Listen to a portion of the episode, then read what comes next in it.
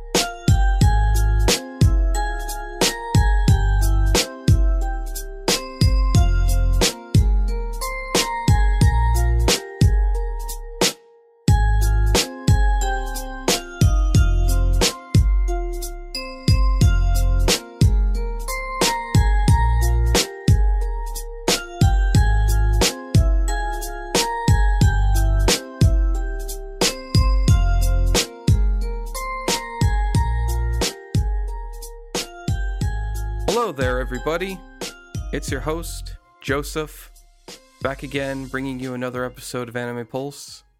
Joining me as he has been, and hopefully will continue to be, is Andrew Chan.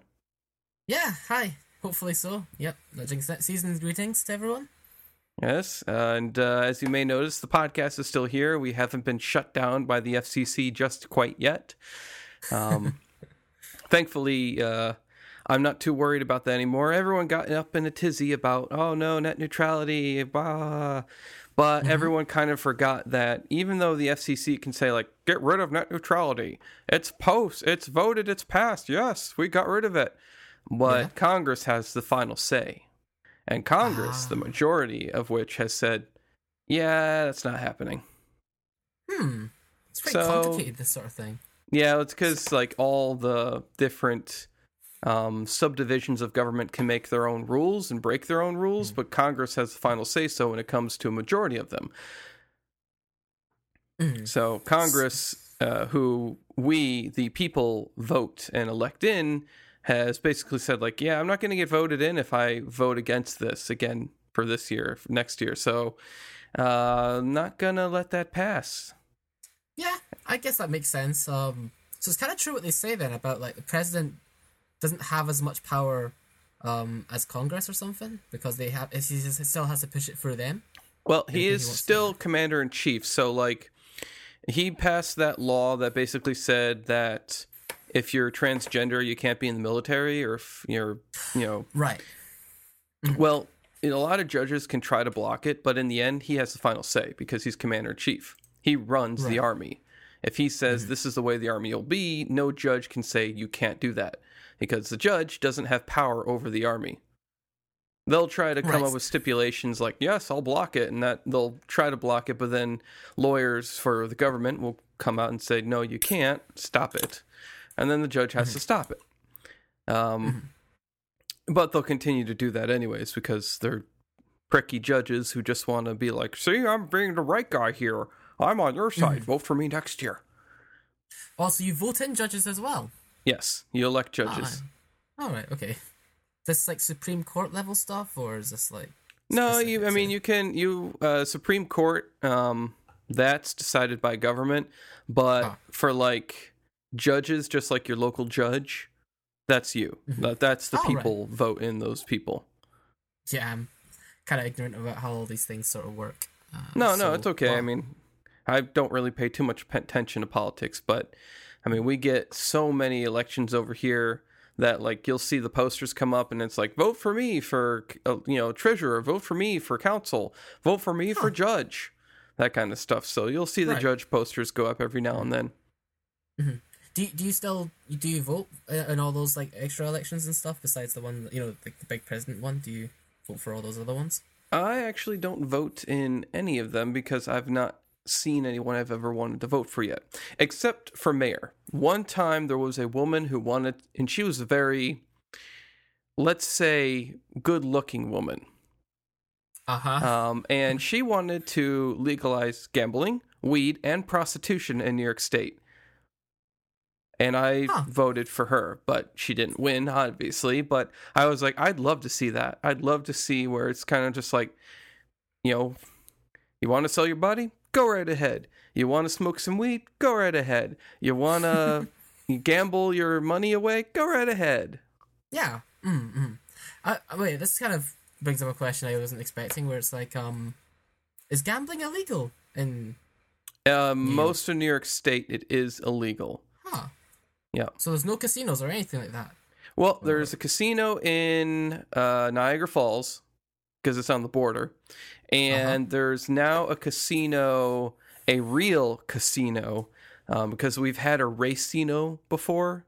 We have a racing racetrack, the Saratoga Springs um, Saratoga racetrack, Huh. with uh, horses. But um, when it comes down to it, we didn't have any like, you know, y- there were slot machines there, but there were no live poker dealers and and blackjack and craps and stuff like that. Well, now we do. Schenectady Oh. built a casino called the Riverfront Casino, and it is real. It's got poker, blackjack, craps. It's got uh, all sorts of different uh, ways you can waste your money away. 1000s upon thousands of slot machines. Although, from what I've heard, the casino isn't doing it nearly as well as it was projecting it was going to do.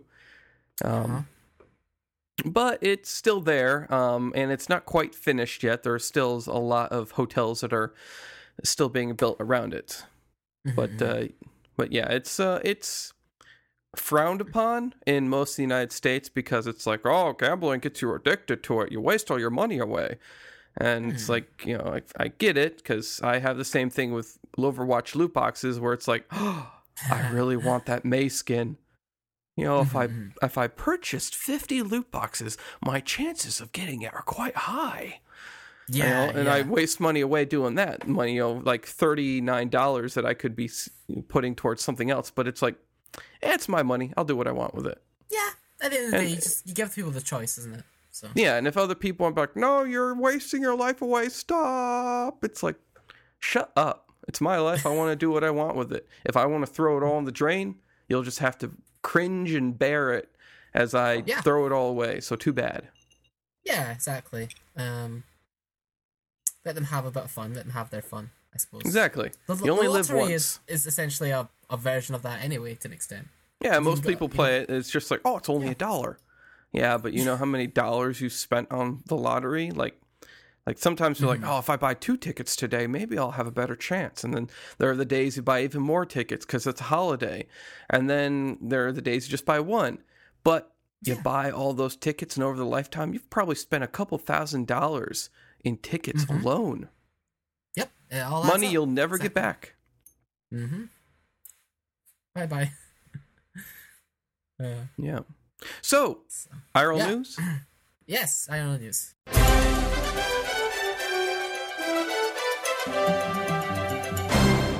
Yeah, indeed. Okay, um, just dive straight in. I got um, what's his name? I was, I've been demoted on one side in terms of Street Fighter this this week. Uh, I, I went. I've been really kind of busy with work and all stuff, and since my laptop got sent away, I have I've gotten a little bit rusty. So I went online, did some competitive play this week, and um, I dropped down two classes. I went from su- ultra silver down to super silver, and then just yesterday I declined down to silver. So I'm I've definitely lost my touch.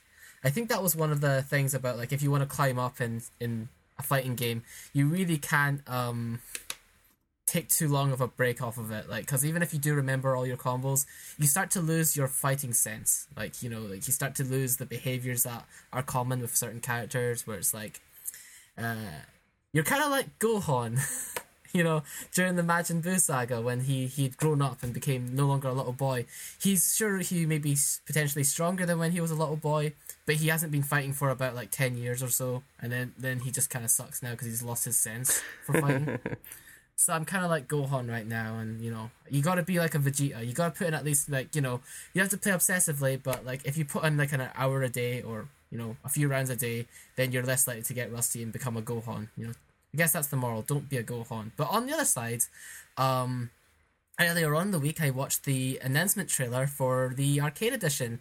They started off with a trailer for Sakura. It was it was really good actually because they started off with like a trailer for Sakura, one of the first new characters coming out. Uh, she's like a returning character. Uh, she's got like a she's dressed in the kind of um esports announcer uniform with the microphone headset and everything. Um, but she's like a returning character. It's a lot of people expected it, uh, speculated because of the Sakura blossoms and like previous teasers but now she's definitely confirmed. But then after that, the the guy behind the game, I think Ono, I believe his name is, was like, "Well, is that enough for you?" Well, it probably wasn't enough. So we have another thing to show you, and then it was just this full CG trailer that just had this big opening cutscene, and it even included like glimpses of every new character they're going to put into this arcade edition. So we've got returning characters like uh, Blanka, Cody, and Sagat, and then two all new characters, uh, Falk and G Falk is uh we've seen a bit of her actually so far because um during Ed, who's like a kind of anti-hero character, he forms like his own or- organization called uh, Neo Shadaloo, and in it he's got like a gorilla and like this other these other two characters that you see with him during I think an old man and a girl called uh, who's now Falk I guess, and she seems to have like a staff during like the the still image, but now she's going to be a playable character, so we'll see a little bit more of how she plays soon. And then there's like G, who you know you mentioned looks like a leprechaun, and he does to an extent. I have no idea what he's going to fight like. Um, his name doesn't really give anything away.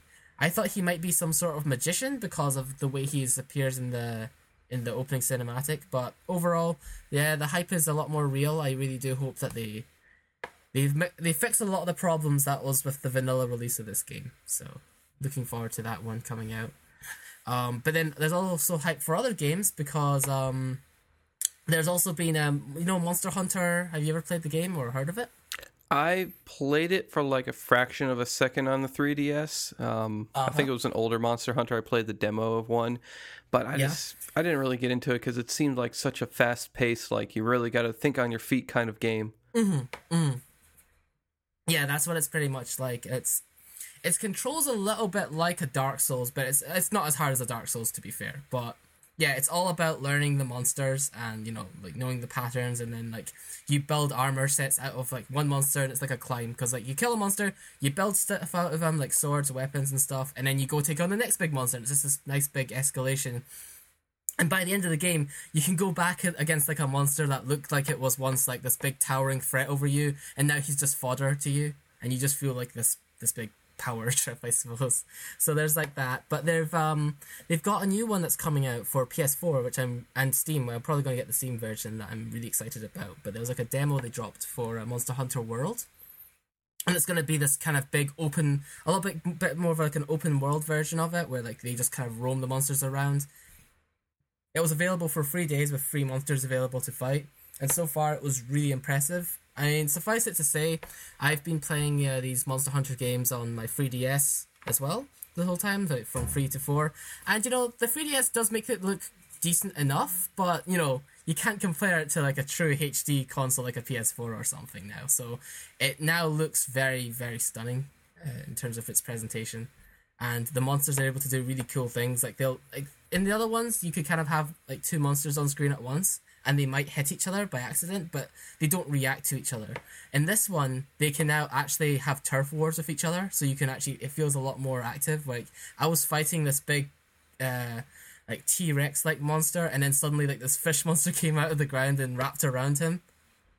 And then you can kind of like choose a side, like, oh, I'm gonna help the T Rex take out the fish, and it's like it's quite exciting, uh, from that anyway. So very impressive the demo. There's gonna be like another demo dropping real soon, so gonna have to give that one a go to. Um, the controls do take a bit of getting used to if you're used to playing it on the 3DS, because especially if you're like me and you've sank like hundreds and hundreds and hundreds of hours into the game, you know you're you're, you're relying mostly like on muscle memory to actually play the game because like your hand moves by itself. But it's now a bit opposite with the PS4 controller. Um, I'll probably be playing it with an Xbox One controller though when it finally comes out because I it's my preferred controller right now is the Xbox One. Really loving that controller.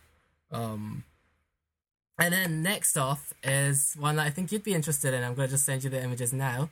Fire Emblem Heroes got an announcement for its Christmas event, which is dropping four uh, Christmas themed characters. Send a link here. Okay. So the characters are all from Fire Fire Emblem Awakening, Mm-hmm. uh, including Lissa, a Santa Claus Lissa, Santa Claus Chrom, a Santa themed. Oh, they're all Santa themed actually. Santa Male Robin. Well, And not Tharja. quite. Tharja, as you will denote from her antlers, is a reindeer. Ah, right. While she is wearing kind of, you know, Santa-ish Yeah. uh, outfit, um, I think it's more festive, and the antlers actually more denote her as a reindeer, which kind of makes sense if you think about her following along a Santa Robin. Right. Yeah. Okay. Now, now I just got the extra meaning behind that. Possibly there. Yeah, that actually makes a lot more sense. But um, yeah, it was it was it was kind of funny because like they they announced them in that order in the trailer, where you just like see Lissa, Chrom, and Robin. I'm like, ah, they're okay so far. And then it's just like, whoa, yeah. "Oh!" Just, she she descends on it. They like they definitely saved what they thought would be the most popular for last because she did win the last uh popularity contest thing. You know, the uh, got voting gauntlet for popularity. I didn't expect her to lose, to be honest. Um, A blinding light shot down from the heavens, and through its piercing gaze, there was Tharja in a revealing outfit. yes, the exhibitionist reindeer Santa costume, and she says something to the effect of like how she's hoping that her festive garb will get Robin's attention. So this Tharja is definitely paired up with Robin, I suppose. Then in this case, And- she's And lo did the otakus bow in praise. Yes, Christmas is come early for some. This uh, will be dropping tomorrow. Uh, actually, this update will be dropping tomorrow. Actually, it'll be available. I've got 15, 15 orbs already, kind of ready to go for the first um, draw. Hopefully, manage to get at least maybe one of them. It's good to know that there's actually possibly a good Lissa and a good um, Robin. Because I mean, so far, Chrom and Tharja are already quite decent in the game. Tharja's actually quite good already. But Lissa and uh, Robin are kind of disappointing for protagonist characters in Fire I wonder Heroes so far. if she's going to continue to be a red mage or a red she's uh, not. I think she's an archer in this. an if I'm archer. Yeah, I think she's Really? an archer. Ye- one second, I think she is. Yeah. Um, Holiday Tharja is like a. Yeah, I think she's actually because like what they what they like to do with the holiday events. Um, is like they like to change their classes quite a bit around sometimes, where it's like you know now he becomes like a flying red mage. Um, Yeah, yeah, yeah, yeah, yeah. so, so I think from what I can tell, Tharj is now also different because like Robin's now a lancer. He's sporting like a Christmas tree lance, which I think is kind of funny. Um, uh, crap. I need to look it up quickly. See if I can find it. Oh. Yeah. Uh, but I think she comes across as an archer. Let's see. Tharja here. Got it. I think I got it. Tharja. Oh, that's the regular one. Hmm. She basically what's throwing me off right now is she's got like a candle, a candelabra. Is that what you call it? The thing with the multiple candles on it. She's got a candle on her, Uh, so that makes me think she might still be a mage. I, I can't remember for sure. I'll look up by the end. But anyway, yeah. So looking forward to that one. And I suppose I guess I'll just move on to some posts to respond to here, where we have um Oh, I do want to com- say oh, oh, yeah. that uh, since our last talk, I was able to get another gold five star. Um, Oh, yeah? Not a character I wanted. I was obviously I was going for Raja. Um, I got Saber. Saber. Yeah, he is apparently some mercenary. He's the driven mercenary character. Short red hair, kind of wears a weird eye patch? Yep. Yeah, oh yeah, he's he's good. He's got a skill that's unique to him, I think, or was it a very a very pop? Yeah, I think he's got a really good skill that you can keep on him or transfer to someone else. Uh, Which I'll probably be transferring at some point. yeah, Yeah, like a lot of the golden characters I have, if I can just get their unique skill and it's like something that's, you know, like really good, um, then I'll probably just be transferring it to another character because I have the team I want. Well, almost. I have the team that I want to get in my mind. Um, I want Tharja, who I have. I want Raja, who I haven't have yet. I want. Um, uh, I have. Uh, or, or no, I want. Uh, not Cordelia. Um, Camilla. Camilla. I want Yeah. Camilla. Yep. and I want. It doesn't matter if it's Easter Easter Camilla or regular Camilla. I, honestly, I prefer regular Camilla, but um, Uh-huh. Easter Camilla's as well is good. But I also have uh, Congero. So that is the team of characters that I want as like my main strike force. Um, Uh-huh. And I have I'm missing a couple. I have a couple, and I'm currently working on uh, earning up the orbs again because today was the day I er, earned up enough where I was like, all right, I'm gonna try out that new event that came out with the five that it gives you, and it's like, all right, let's do it. All right, five star gold on the first one is saber. Don't want them, but okay, thanks. All right, wait, what do we got next? Oh, bronze. Oh, bronze. Oh, bronze. Oh, bronze. Oh, I hate it when that happens, man. That's painful. Oh yeah. Uh, when they give you the bronze and like the silver, it always feels like it's the same one, and you're just kind of like, if you're gonna give me a bronze, could you at least give me one I haven't got yet? Yeah, so I can fill out the roster a bit more. Come on, man. Yeah, I mean, it's got so many like rise and so many just um uh got it's got so many um what's his name Azama like that shaman mage guy from Fates. I've got so many of him just lying around doing nothing. Oh, I, by the way, I was wrong. I looked her up. Uh, she is still a red mage actually. The candelabra Oh. is a red fire weapon. Actually, Hmm, maybe Mm-hmm. I would dump all my skills from my current Tharja into a Christmas Tharja because hmm I gotta say, I Mhm. like her outfit. Although I was expecting her to be a bit more busty, because they talk about it in uh, they talk about it in Awakening, but she's supposed to be like the bustiest character in all of Fates, or sorry, Fates in Awakening, because yeah, in Awakening uh, during the summertime event and during Yeah. her interaction with, I think it's Nowi. She Yeah. is told that the guys in the uh, area all think that she has the best body. right. So I was expecting her to have a bit more of a bust because you know us guys, it's all about the boobs, right? Herp a derp. but Right. uh, Uh, yeah, she's more proportioned than I was expecting. But them hips, though, Mm hmm Yeah. Mm-hmm. Uh, I, I guess it depends because I mean, like with the the guys who do the art for this, they always get seem to get a different artist each time for the characters. So like, Hey, I'm I'm all for it. Mm-hmm. She does look distinctly younger. I would say this uh, this version Yeah. of Thorns that they have here. Yeah, she doesn't also look nearly as uh, downtrodden as she normally does, where she's kind of got that like gloom and doom look about her. Yeah, This she's a one, she's more- festive. yeah Yeah, upbeat and festive and happy. Mm-hmm. It's like Yeah. that's the kind of face you see on Tharja after she's successfully had Robin impregnate her. Hmm. I think maybe like her darkness has given way to the Christmas spirit. Is the idea Hmm. perhaps? Ho ho ho. Ho ho ho! And by the way, good skills here. Got iceberg, and also most importantly, she's got close counter. By the way, which is a really good skill. Uh, previously, it's only for Takumi, the archer from Fates. Uh-huh. Uh, but it basically it means that she's a ranged character that will be able to counter attack somebody who attacks her close up, Ooh, that which is a very is good skill to have for a ranged unit. All right, yeah, that's definitely something I'll shoot for. Yeah. Okay. So Yeah, well, best of luck. in getting Raja that. can wait. I will go and try for my for my first and foremost Fire Emblem waifu, Tharja. Oh, so she is better than Camilla to you then? Yes, I do think nice. Raja or Thar- Thar- Tharja is Yep. the best uh, of the Fire Emblem characters, like the most attractive to me, just because of her personality, her Uh-huh. looks, her Mm-hmm. demeanor, like everything about her was just attractive to me. There was nothing that put me off about her. Um, Right. Mm-hmm. Camilla, the thing about her is that she's kind of slutty to everybody.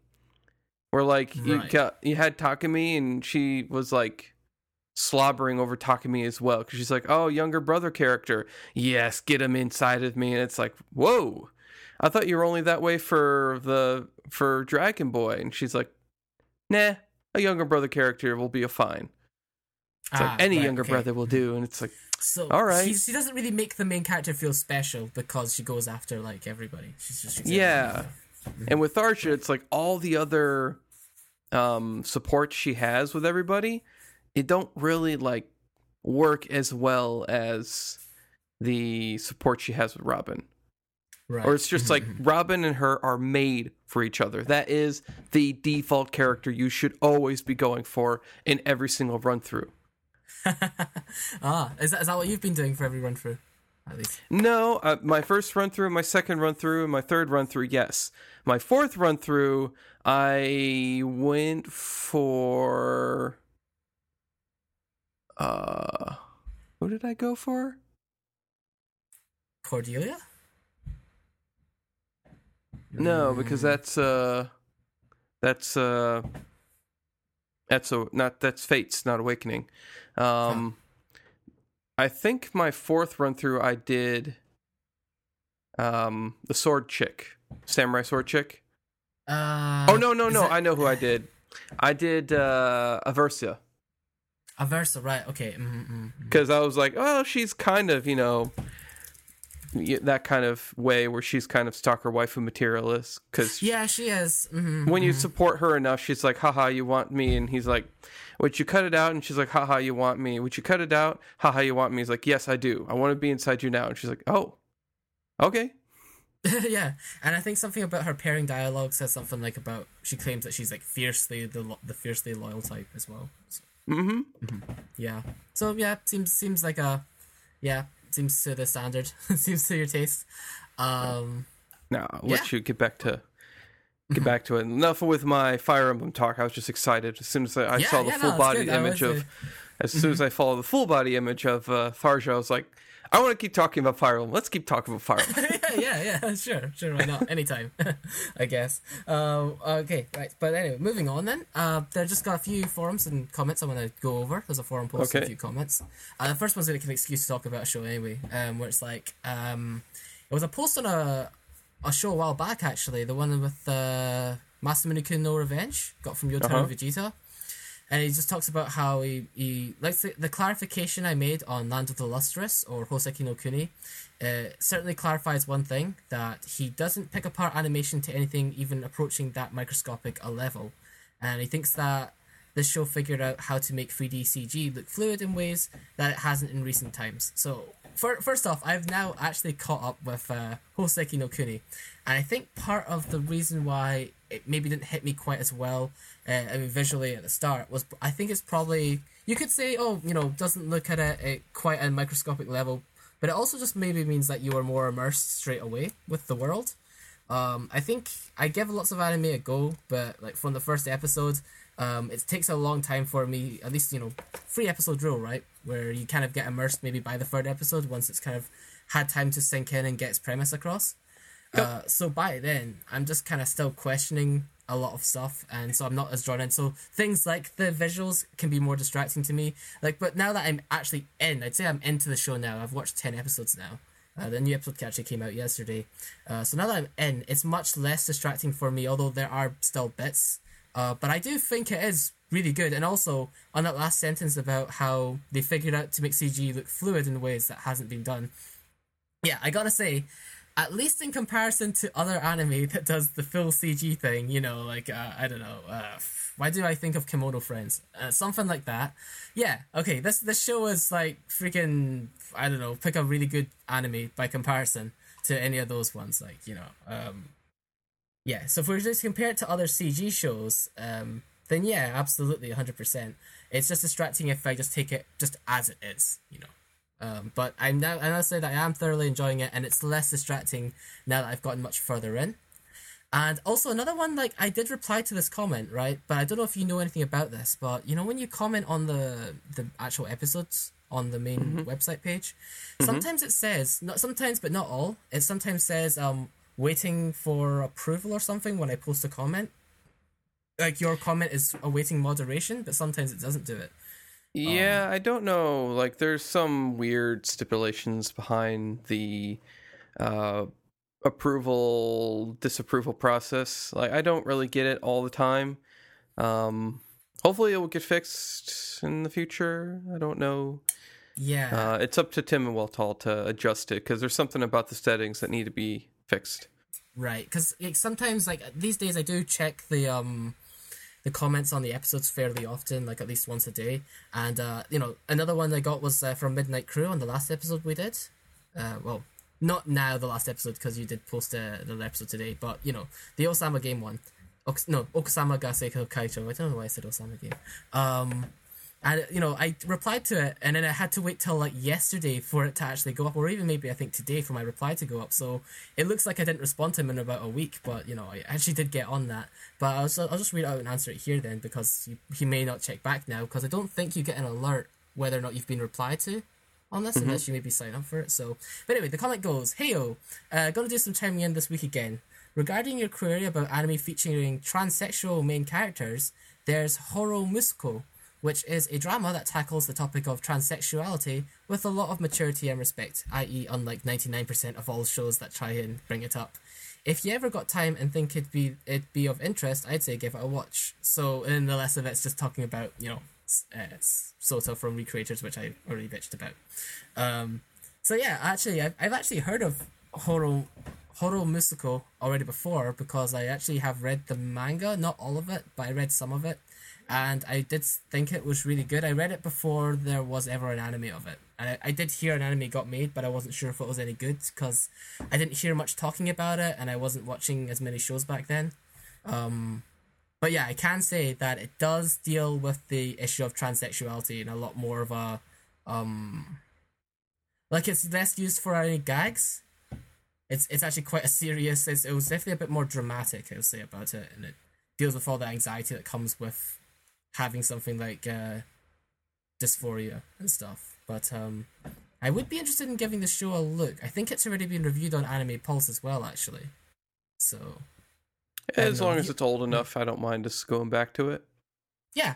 Okay. Right. Fair enough. Uh, I might give it a go then, because it did look interesting. I would say, and it was it was a, a subject of interest back then when I was reading a lot more manga back in the old days. But nowadays I don't read really any. But always interested to get back into it. So yeah, that's the post about that. Have you heard of Horo Musuko or anything? I have not. Okay. Yeah. So it it didn't really get a lot of traction from what I can hear. You know what I heard about. So I just thought it was like a really side manga that not many people knew about, but hmm, maybe it's a cult. Maybe it has a cult following. So, and then Possibly. lastly, oh yeah, possibly. So gonna give that a watch. I don't even know what studio tackled it, but uh, we'll have to see. And then lastly, I got a forum post uh, about videos. So um, I made a video. I, I made a not video. I made a forum post. Curious, just asking questions because you know how uh, we've been talking about about um, eventually having video content on like YouTube or other platforms such as that in terms of like the show and stuff. And so I just asked because it's a distant idea in the future, and we're getting close to Christmas, the end of the year, and it's time to look forward ahead. And I thought, okay, hypothetical scenario, like besides mirroring episodes of our podcast on YouTube, you know, what other content ideas do people have? You know, once it's up and running, you know, what what do you think about the idea of it? And since it's not like a super serious question, you can suggest anything you want, right? So I mm-hmm. got a two, two replies. One by actually a new a new commenter uh, who's actually just joined last week actually uh, from Queen Inoue, which I think Inoue when I googled that is a character from Bleach. I think it's like the main girl from Bleach, his second name, so maybe it's a reference to that. Uh, said that Yeah, video content. Oh yeah, Uh, in no way. That's uh, yeah, Inoue, yeah. hold on. You keep going. Yeah, okay. Uh, video content would be interesting. It's something I would be interested in trying out at least. So there's a there's a yes all the way from Utah, I believe. I, I think that's uh, yeah, it's probably how you pronounce that. it's in America, right? Utah. And um, then the next one is from a, com- um, a, a pretty frequented poster. Zaldera chimes in with, "It would be interesting to see some video content, but personally, I would not find it essential." aside from mirroring the podcast, you could try showing off unboxings of anime related merch. Brackets, yeah, I know, what a cliche. Um, and maybe highlight reels from anime related events you have been to, or even that other cliche of podcasts recording outtakes, if any. So, um, well, unfortunately, unless I got, um, unless we got some sort of a sponsorship or something like that in terms of like anime related products, that would be kind of hard for at least for me to do because um I don't really buy that much like physical merchandise of anime stuff. I I mean, do you? I buy. Only time I ever really buy anime merch is when I go to conventions, which isn't a lot, uh, especially lately. Um, but this coming 2018, I hopefully plan to be able to go to Otakon in Washington D.C., which Oh, will mean right. that I get to buy some more anime merch, which will probably include uh, DVDs, artwork, um, the figurine, occasional figurine, uh, Mm. and who knows, something else unique and interesting I may come across and just be like, yeah, okay, I'll buy it. Yeah. So I don't know. I don't know if you're interested in doing that sort of thing, but you know, suffice to say, it probably wouldn't be a, a regular sort of thing. I suppose that we could do regularly, unless again some sort of thing happens where like an anime company is like, "Hey, we want to send you guys merch so you can open it" or something. But I don't know if that's really plausible, at least in, in the, unless it's like distant future. But hey, pie in the sky idea. And then highlight reels from events and uh, outtakes. I mean, besides what we talk about at the beginning before we start recording, not sure we really have any uh, outtakes because pretty much everything we say goes into the podcast, eh? Yeah, pretty much.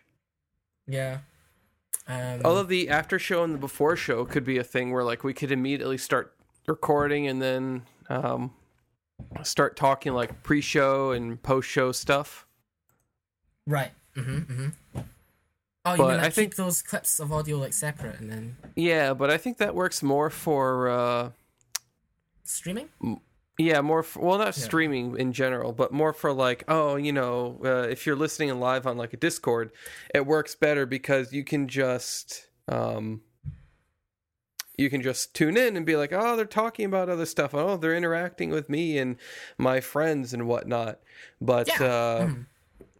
but yeah, I don't know about actually recording it and then editing it out because that's um, that's a little extra work that right now I just don't have the Of course. Yeah. don't really care to have the time for. Mhm. Yeah. Not unless we did better. Yeah. So, but anyway, good. Um, overall, thanks for the comment backs and suggestions. Think of something else for next week based on probably what we talked about today. So, yeah, I think that's me going on long enough. I let's move on to you. All right. Uh, by the way, I did want to mention Queen Inoue. Oh, Um, Yeah. Yes, so Inoue is because I just didn't recognize her name straight away because normally I just refer to her as uh, Orihime. Yeah. Um, Yeah, but same. Inoue is the orange-haired girl who eventually becomes uh, spoilers if you haven't seen the end of Bleach, but she becomes Ichigo's wife and has his kid. And we're back. Uh, this will be the point that we shall return from from the nether regions of hell where the internet continually goes out because even though the FCC's whole internet regulations have been, you know, their net neutrality thing has been taken away from them by Congress, the uh, uh, the companies can still screw you by just have the internet cut out momentarily. Haha. Most conspiracy theorists will be like, "Oh, they're at your doors already," even if the Congress said no. yeah. So were we? What were we talking Oh, about before? We're, uh, you're talking about Orihime, who coincidentally, you know, like, spoiler alert, and then that's when I cut cut off. Ah, okay. So yeah, spoiler alert. Yeah, they tried to stop me from saying it. She is Ichigo's wife, and uh, she has had his kid. So that's Ah, how Bleach right. ended. Is that they got together, they had a kid. Huzzah! All the fanboys are happy. Yeah, I'm fine with that. Yeah, pretty fine with that ending. She, Um, there was really no other matchup anyway for him, so it it makes sense. Yeah. All right. So let's see. I think you were done with your half of things. Yep, that's me done with mine. Okay. Then I will jump into my IRL news, which I'll make it nice and short. I have had nothing to do really this past week. I just continually worked. A coworker of mine who uh, was our team lead just upped and quit on us. So um, it's looking like I'll be eventually filling her shoes. Eventually, uh, she was with the company for many, many years, and she got offered a better position someplace else. But then she tried to come back because she was like, "It's not what I thought." But because she had already been offered more money within our company to stay, and she just caught cold turkey on us, the company I work for was just like, "Yeah, goodbye." Right. Mm-hmm. Yeah, so they they wanted nothing to do with her anymore. Yeah, that's what happens when you just cold turkey call out quit on a job, uh, which I've done once. uh, when I worked Oh. for Cold Stone Creamery. Um, and uh, yeah, because I've I've quit different jobs. I quit Auntie Anne's Pretzels because one day when I wasn't working, the lady called me up and was like, "You have to come to work. We were missing somebody." I was like, "Yeah, I'm not coming to work. It's the day before Thanksgiving. I have family over here." And she's like, "If you don't do it, I'll fire you." And I was like, "I quit." So I walked away from that. And then the uh, other one was um, when I worked for Cold Stone Creamery. I just upped and quit one night, and that was the cold the cold turkey quit though because I was working. I was supposed to work for like another couple hours, and my supervisor at that time, who was this dick who had no right being a supervisor of anything, um, was like trying to get me to stop doing dishes because we had to do dishes. We had a lot of dishes, and I really needed away time away from like the front of dealing with people because it was just getting way too crowded up there, and I don't generally deal with people very well, like face to face.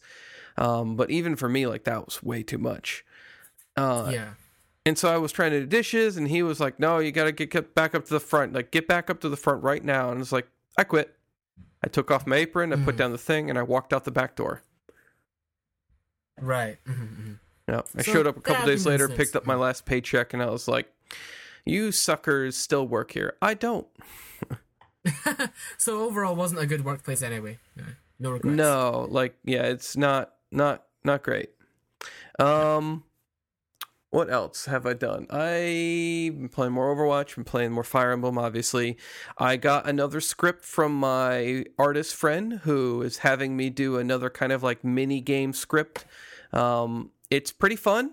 I like the way this one's going. If uh, you've ever heard of Akabur's uh, Witch Trainer or Princess Trainer games, it's kind of like a mini version of that uh, with the artist's main character, Eloise, and her time that she spent at a mental institution after. Um, after like Cthulhu basically destroyed her household, um, and so I I'm really enjoying it so far because it's ah, it's it's pretty cool and and he has given me basically free reign as he usually does with the dialogue to basically alter things as I see fit. I try to keep Nice. it in line with how he has written it as much as I can, but when it comes down to it, I do um I do change things where I'm like, eh, this doesn't really work or this isn't great. So, yeah. Hmm. Cool. Yep. Uh, let's see here. What else? Um. Oh, uh, my vacation is coming up. Huzzah! Yay! This whole week that's kind of come up, which I'll actually be on vacation by the time this comes out.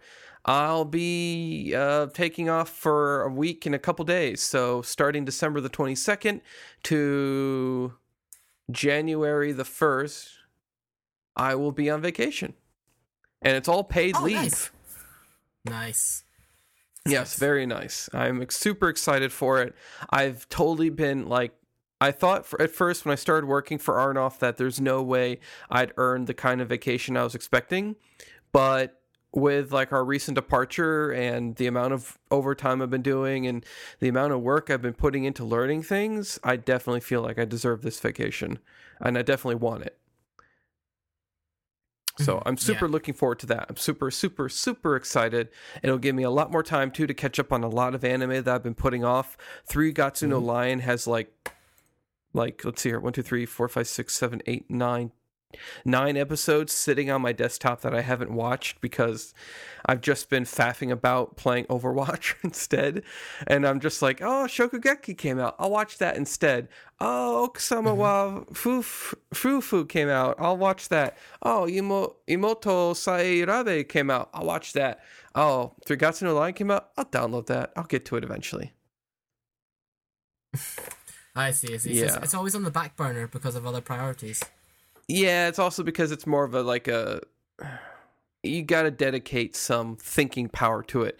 Like all the other anime I'm watching right now, you kind of just put your brain in neutral and you just watch it. Shokugeki because I've seen the manga and know how it's go out. Osake wa fufu because it's just like, oh, this is how you make liquor today. And also my wife is super adorable. Um Imoto Sairabe because it's like just for the most part, just like games. And I want a little sister, but he already has one. He just doesn't know it. And Boku no Kanojo, it's like a bunch of sex jokes. Yeah. But Three Gatsu no Lion, it's like emotion, drama, tension, vi- gamings, and with board games, show, show, you know, shogi, and it's just like, ah, it makes you think. Mhm. You need your full attention for this. You can't just passively watch it. Yep. Um. Other than that, nothing else has been going on. So let's go to our industry news.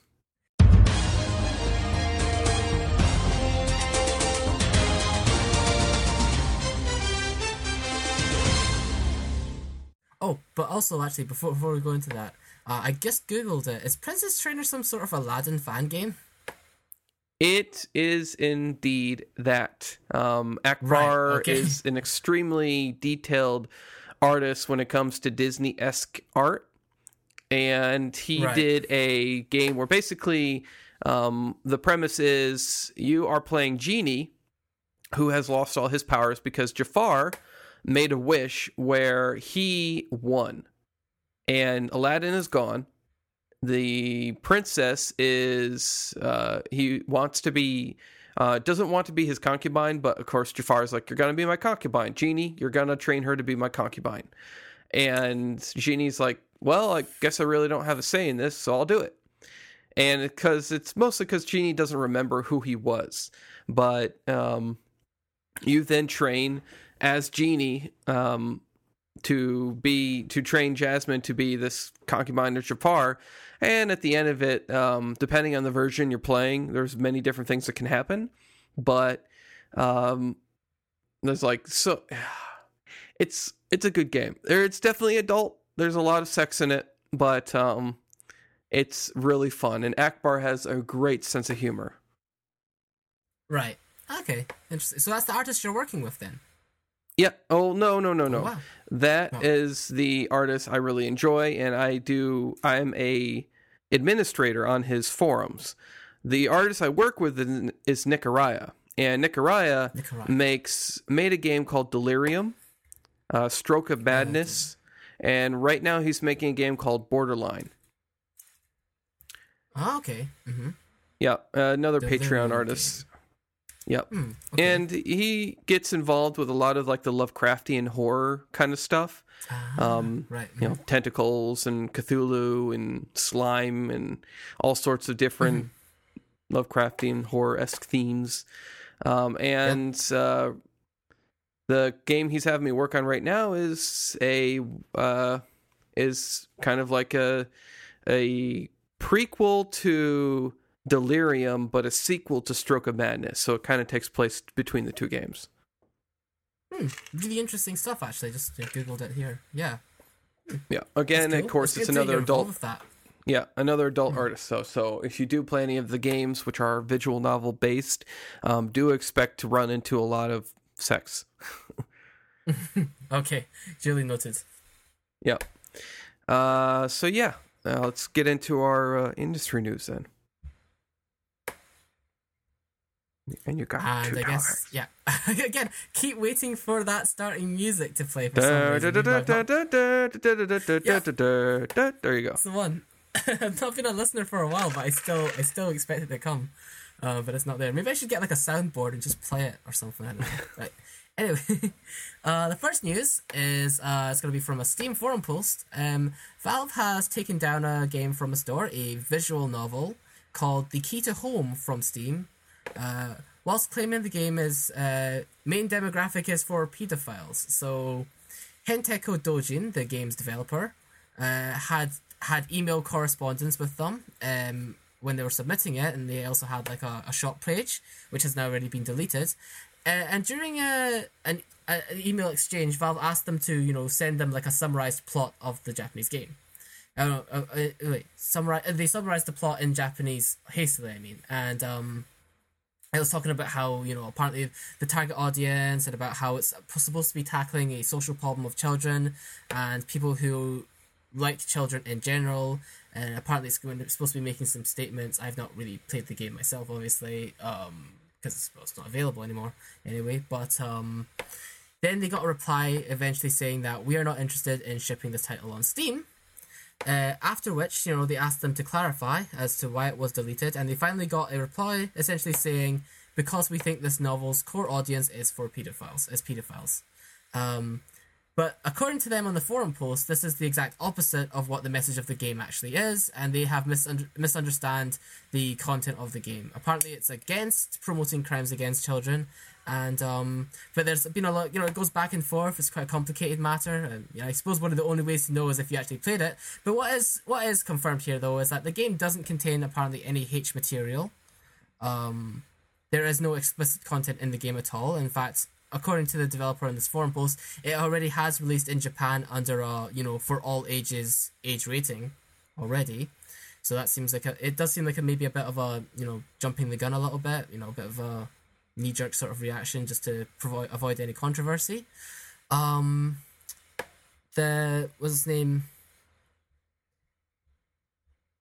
there was also like some things like in terms of like the artists they have involved with it. Um, there some of the people on the forums, you know, paid special attention to how the game's artist, um, MUK or I guess maybe Muck, uh, is known for drawing rather you know um, erotic images. Uh, it usually involves minors in them. Well, that have involved minors in them.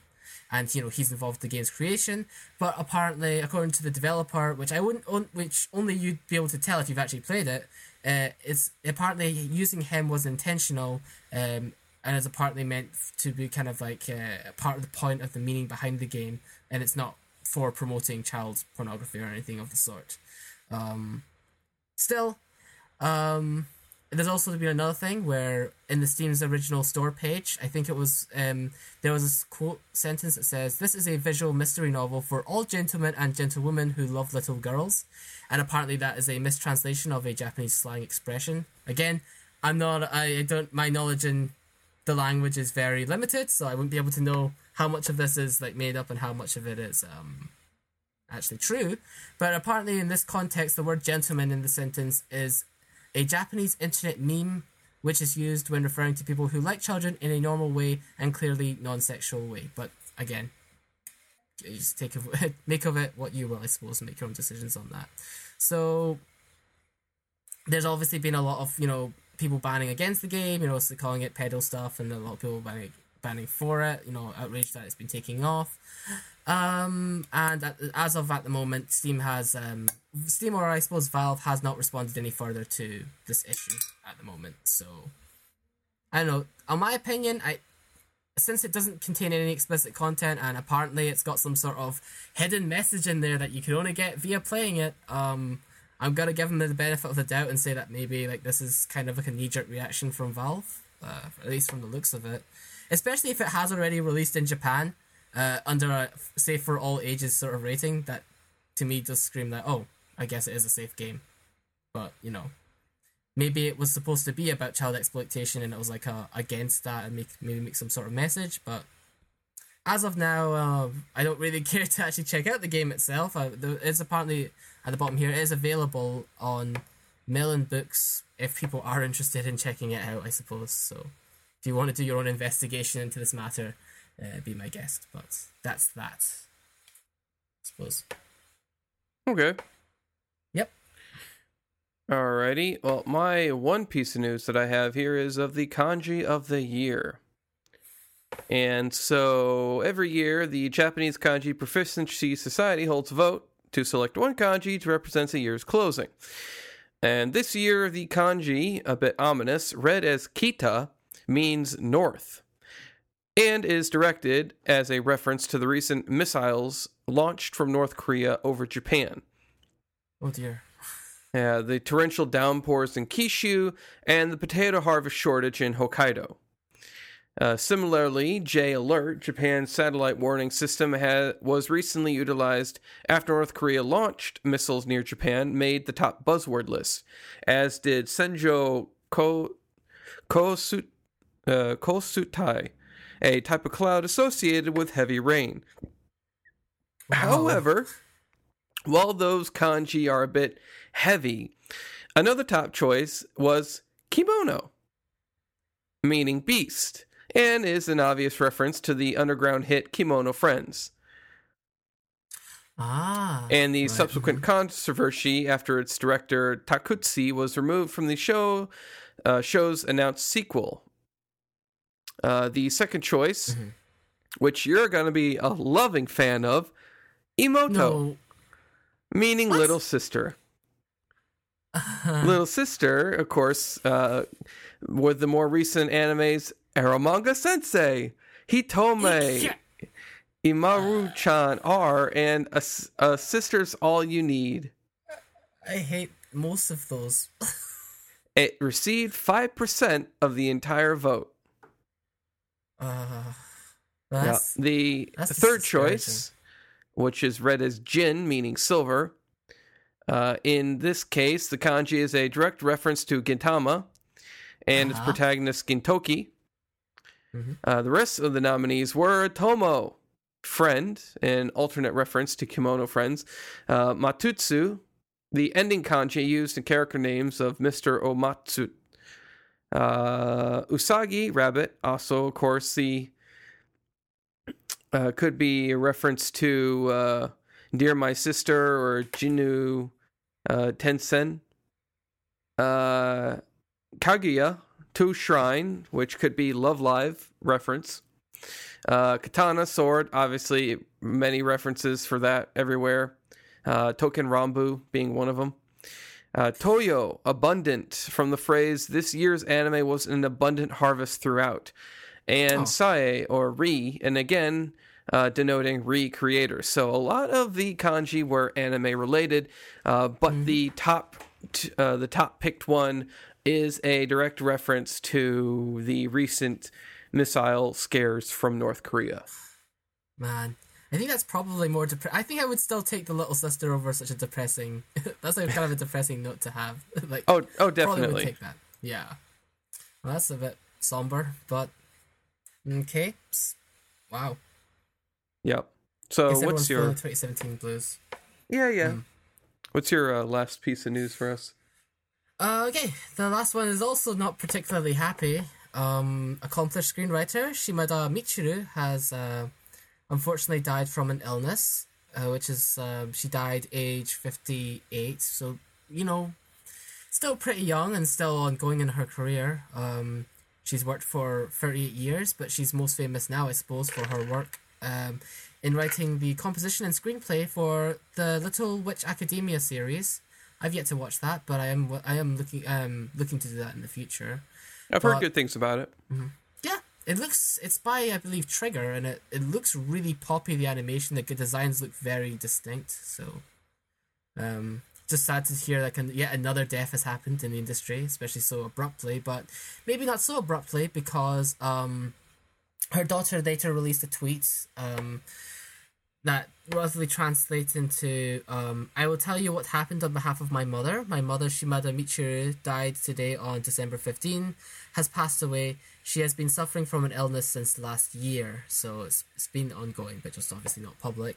She was 58, and I humbly thank all of you who loved her various works throughout her 38 year long career. So, ending off, she's worked on many notable projects though, um, including shows such as the Doctor Slump series, uh, Rurouni Kenshin, uh, One Piece, where she's done TV scripts and storyboards, and even stuff like uh, Shugo Chara, which I've heard of, and Little Busters, to name some. So, yeah, just really sad to hear of yet another passing. So, here's to you. I- I'm going to definitely give Little Witch Academia a look in memory, I suppose, now, more solemnly.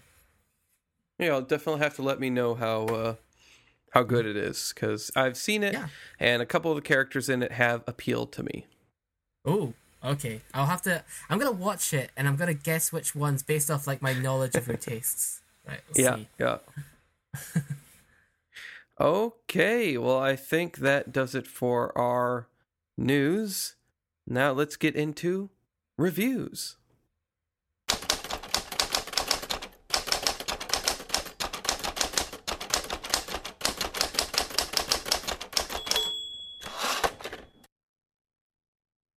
It's, it's your turn again. Oh, is it is it me again? Is it? Yeah, oh, remember back. was- Oh right, right, right. Wait, but I thought I read the last news, so I thought it was. Oh, right, okay, right, fair enough. Right, okay. So, Oh, no. uh, yes. Oh, wait. Oh, yeah, yeah.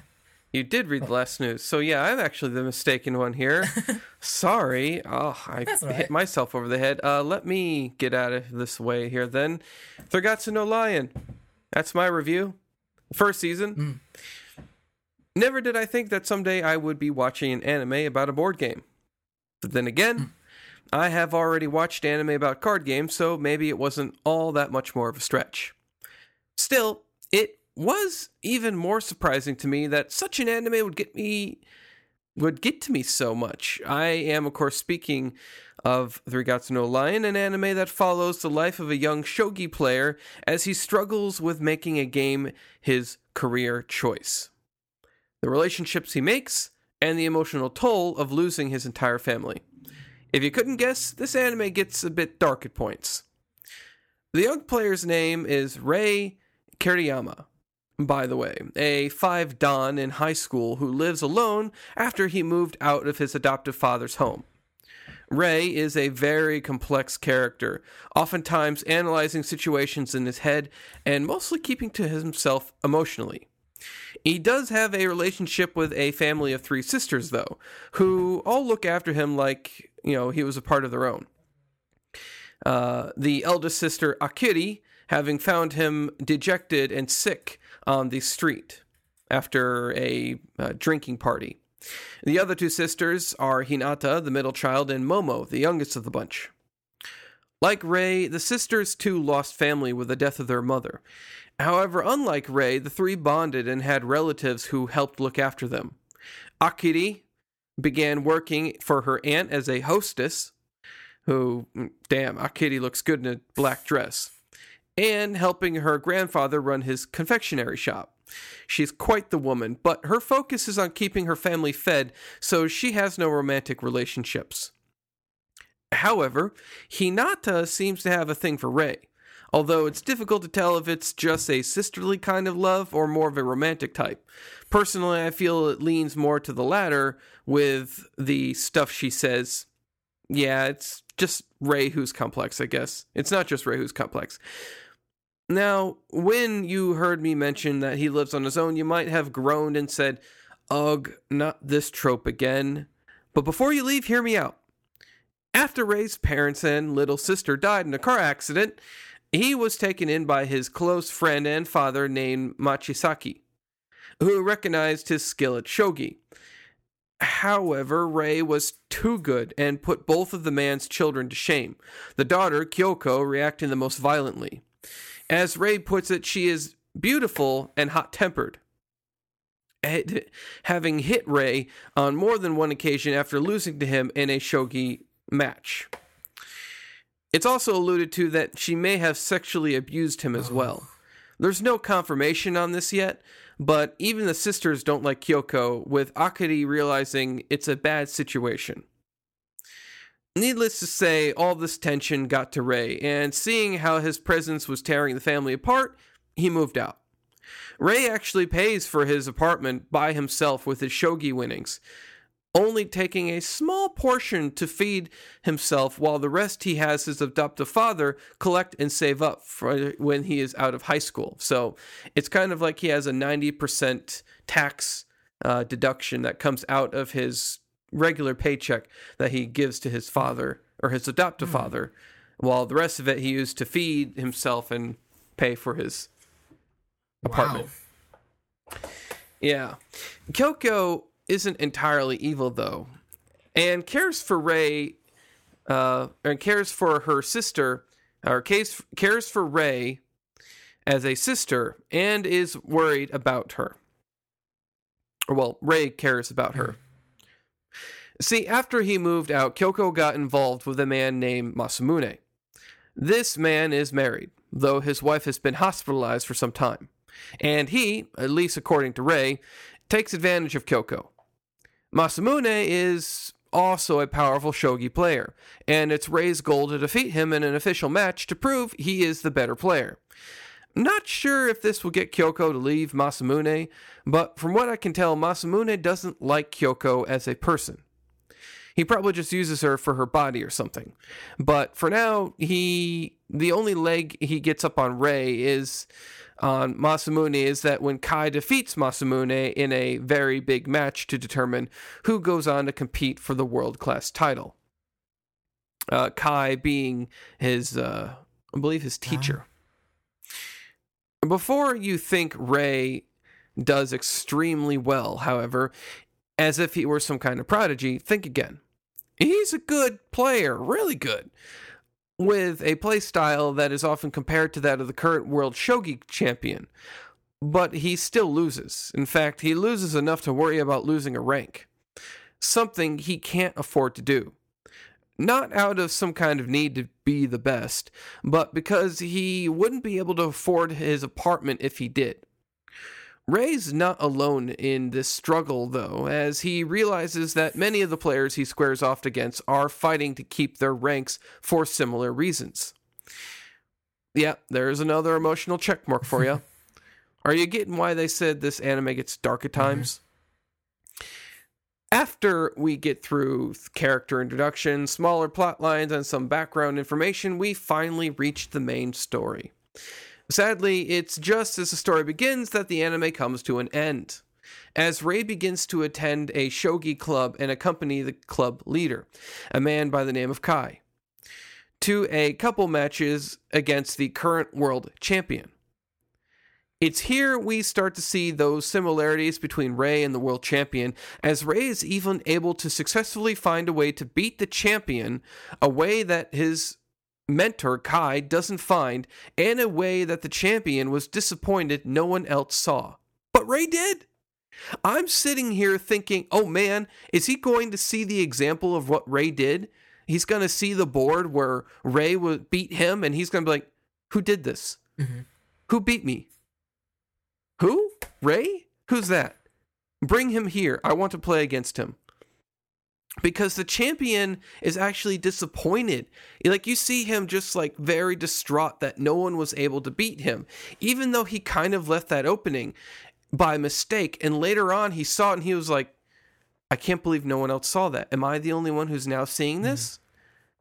But Rei saw ah. it. Ah, I so wanted them to face off. Yeah. But eventually, unfortunately, this never happens. Rei just returns and goes back to school, this time attending a shogi club and opening his heart a little more. Mm. The animation in this anime is really astounding. Oh my god, it was so good. As I would describe it, it was atmospheric as fuck. the backgrounds and the environment scenes they cut to are beautiful, and the designs on the people are very interesting. At first, I was put off by the mouths, but came to enjoy the way they look. Now, Shaft are the ones behind the animation, same studio responsible for animating Sayonara Zetsubou Sensei, the Monogatari series, and Nisekoi. They do good work, but I'm glad they moved away from shafting the animation that they love to do with the Monogatari series. Mm-hmm. The voice acting is also stellar, paired perfectly to characters and combined with the dramatic visuals, it all just hits home. Uh, Kengo Kawanishi voices Rei is almost unknown in lead roles. His resume mostly background and filler characters. And I love it when a new voice does so well in such a large role. Though the anime itself saw a good mix of long-time professionals and new voices, so the whole experience was refreshing to the ears. Now, to be honest, for my favorite character, it has to be Rei. This guy who has been dealt a pretty tough hand by life still manages to scrape by. He works hard and you want to root for him, but at the same time, you are forced to see him lose time and time again. I feel like the anime, if it had continued, it probably would have been a bit of a turning point in his life, one that would see him grow as a person and become not only a top shogi player, but also a really likable guy. Mm which of course does eventually happen. Yeah. Because we're now currently in the second season of Three Gatsu no Lion, and it as exactly as I predicted, he does in fact grow as a character, no longer you know focusing on his mm-hmm, past. Mm-hmm. Three Gatsu no Lion gets a download now. Ooh, big one! There we go. There's another one. Nice. Yeah, haven't had a download now in a while, but it definitely deserves yeah, it. Yeah, I've been interested in watching this one for quite a while. I've just similarly, I've just never gotten around to it, but you know, maybe this is the push I need. It's good to hear that you also endorse this show. Hmm. Yep. All right. Yep. So I think that brings us to your So review. Just round this up. Okay, so um, uh, after finishing an anime, I usually you know give it a little while to sit before reviewing it. Uh, usually like at least a month or uh, maybe a season, uh, just enough to fill, uh, you know, just enough to the point where you kind of can have a fresh mind and look back and say like, ah yes, that show, and then you know insert whether or not you actually had any lasting feelings, which usually sets the tone for the rest of the review. Well, well, just to break tradition, I've decided to review a show that I just finished watching yesterday, just to test my intuition, as I'm pretty sure my overall thoughts will not change drastically in this case. Well, we'll see. Today, I'm going to review a show I previewed two seasons back that I just finished called Ballroom E Youkoso, or Welcome to the Ballroom. So, I'll go for the synopsis first. Uh, like most 15 year olds, Tatara Vegeta is at the stage of his life where he feels that empty void, like there's something missing in his life.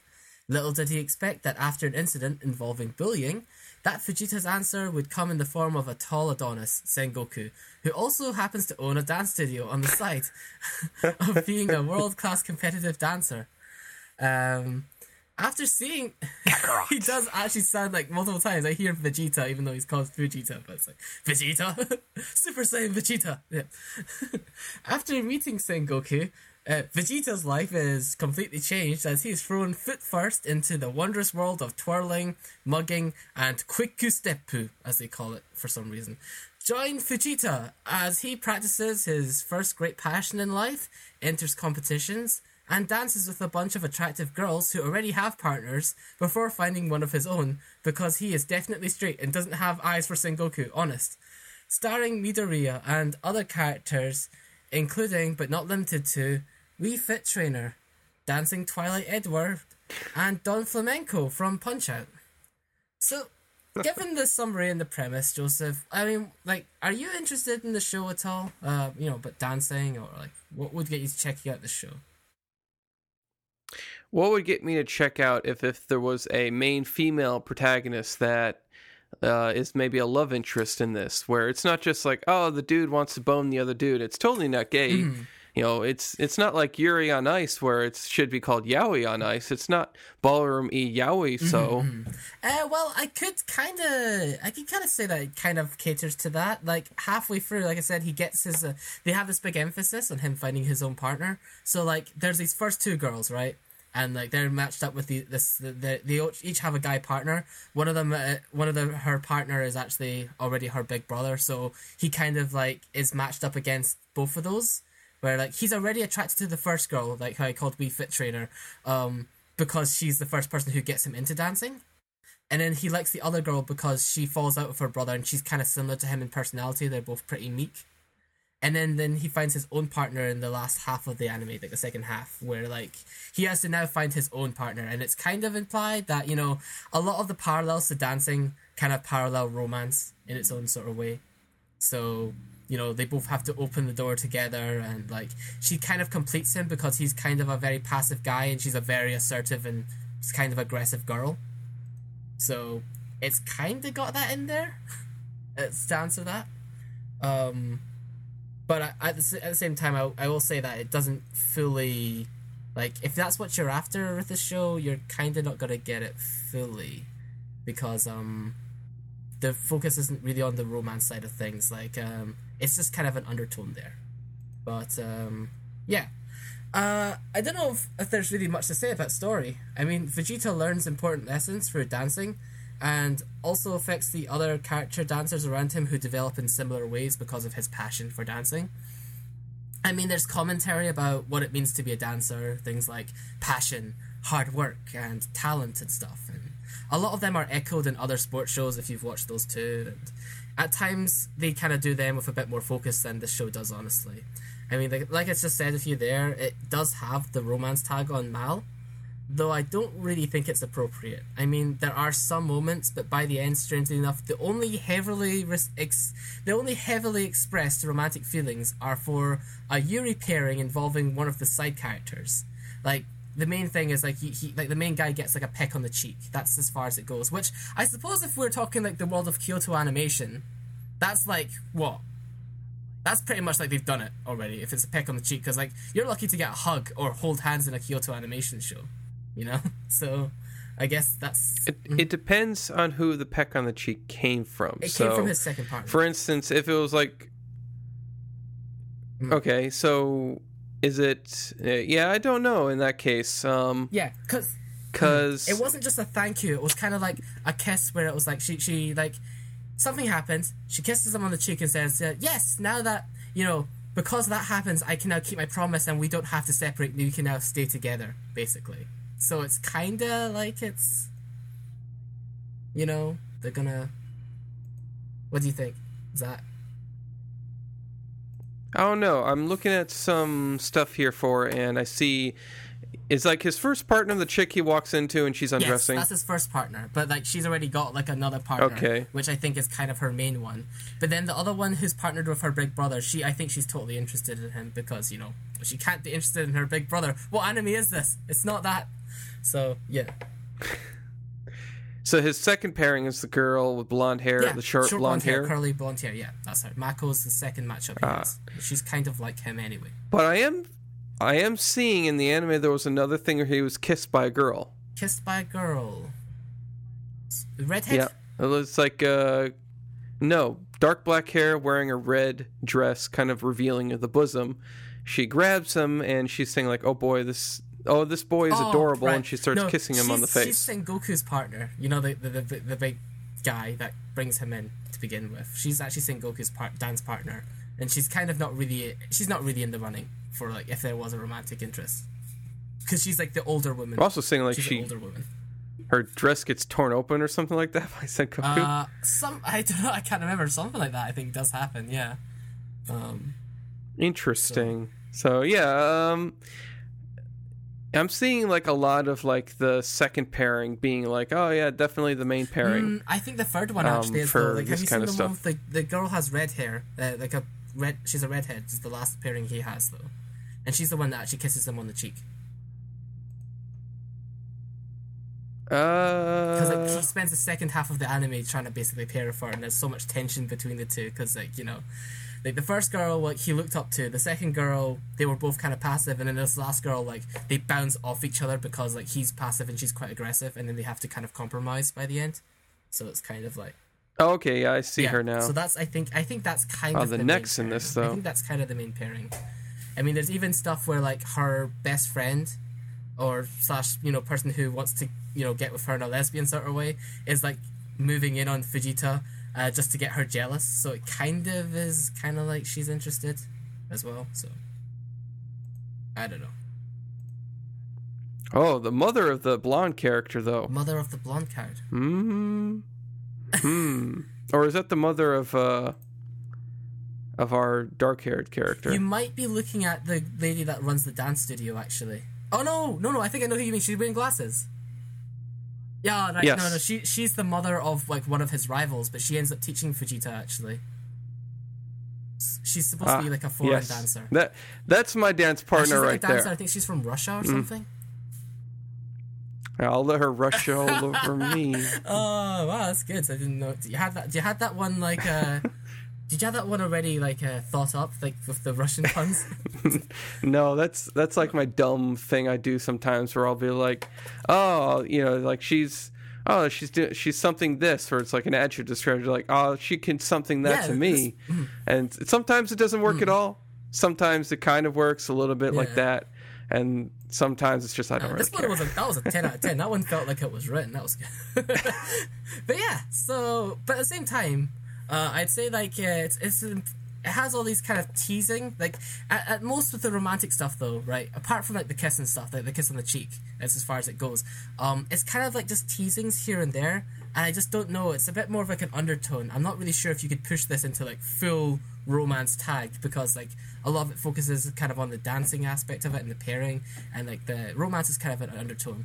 Like I joked about it, but there's like little extra definition of actually coupling at play here between our main guy and the girls than there is between like the undertones as well between like Vegeta and perhaps Sengoku, the, the main guy. I mean the, the teacher guy as well, because like uh, just as Vegeta goes through like spats with the other partners, um, like you know the way that you might do with a girlfriend, uh, and in the second ED it kind of looks like it's from like a rom com.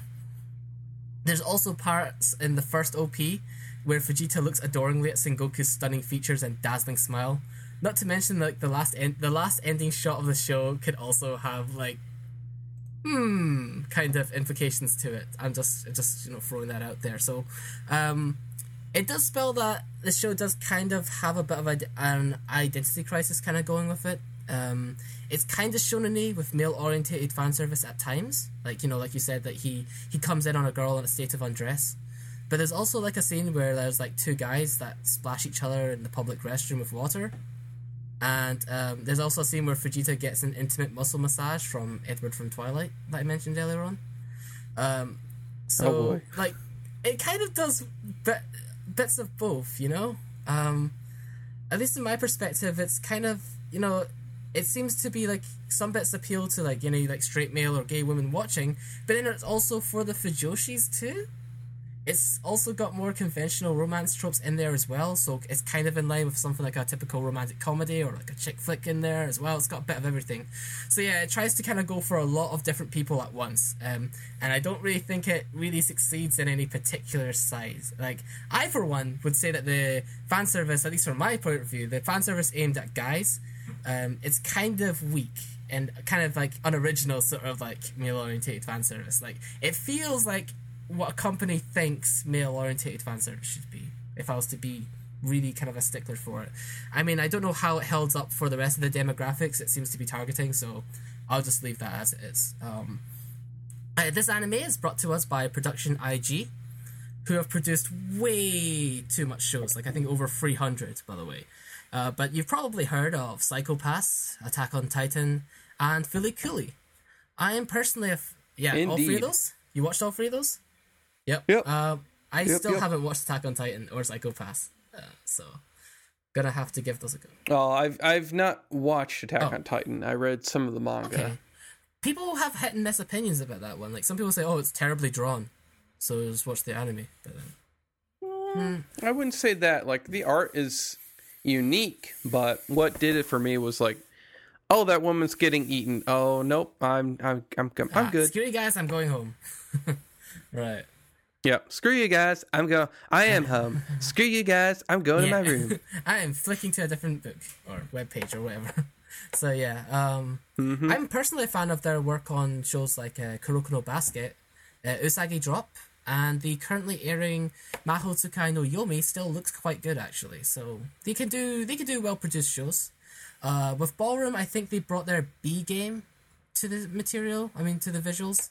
I mean, I jest earlier, but I really do like the way the characters are drawn in this show.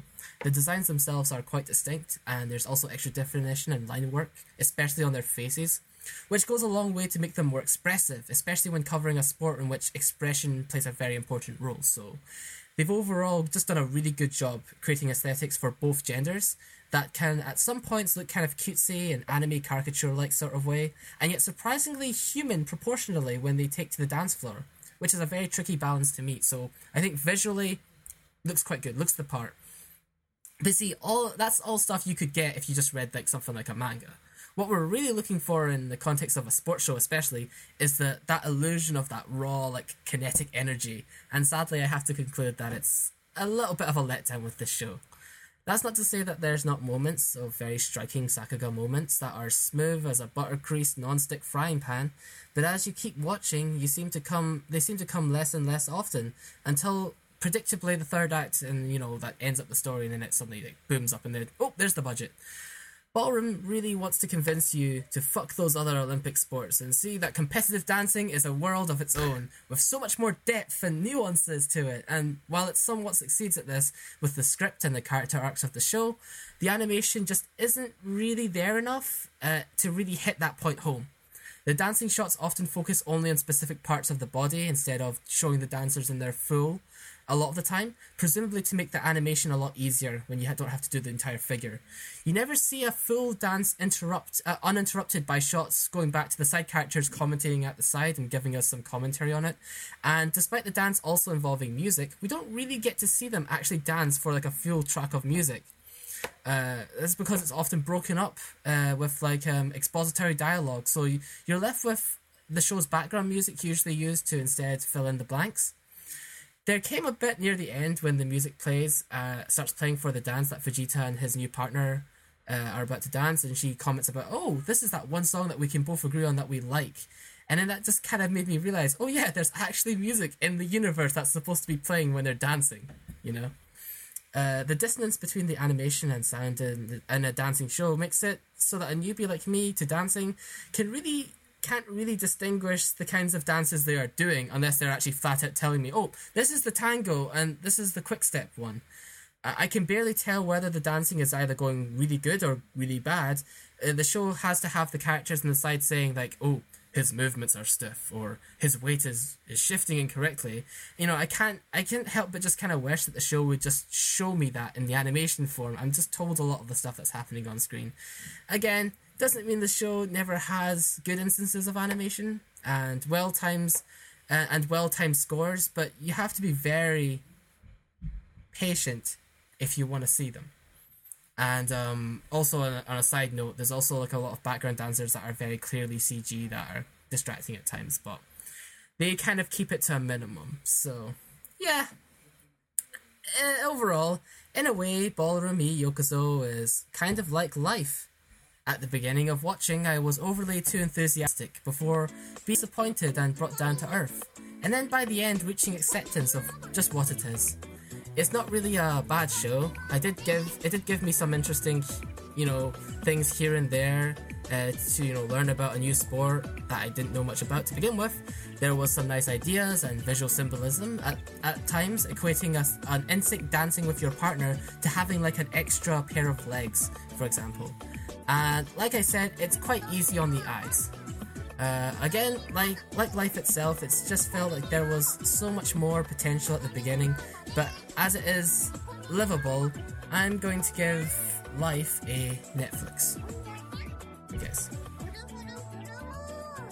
Yep. All right. So Netflix and a download now. Good contrast. Luckily, no burnets. All right. Okay. Well, aside from that uh, minor interruption and uh, connectivity, thank you, uh, Spectrum. you suck. Uh, I think that will do it for another episode of Anime Pulse. I thank everyone for listening and for sticking around. And as always, keep watching, keep listening, and keep the anime love strong.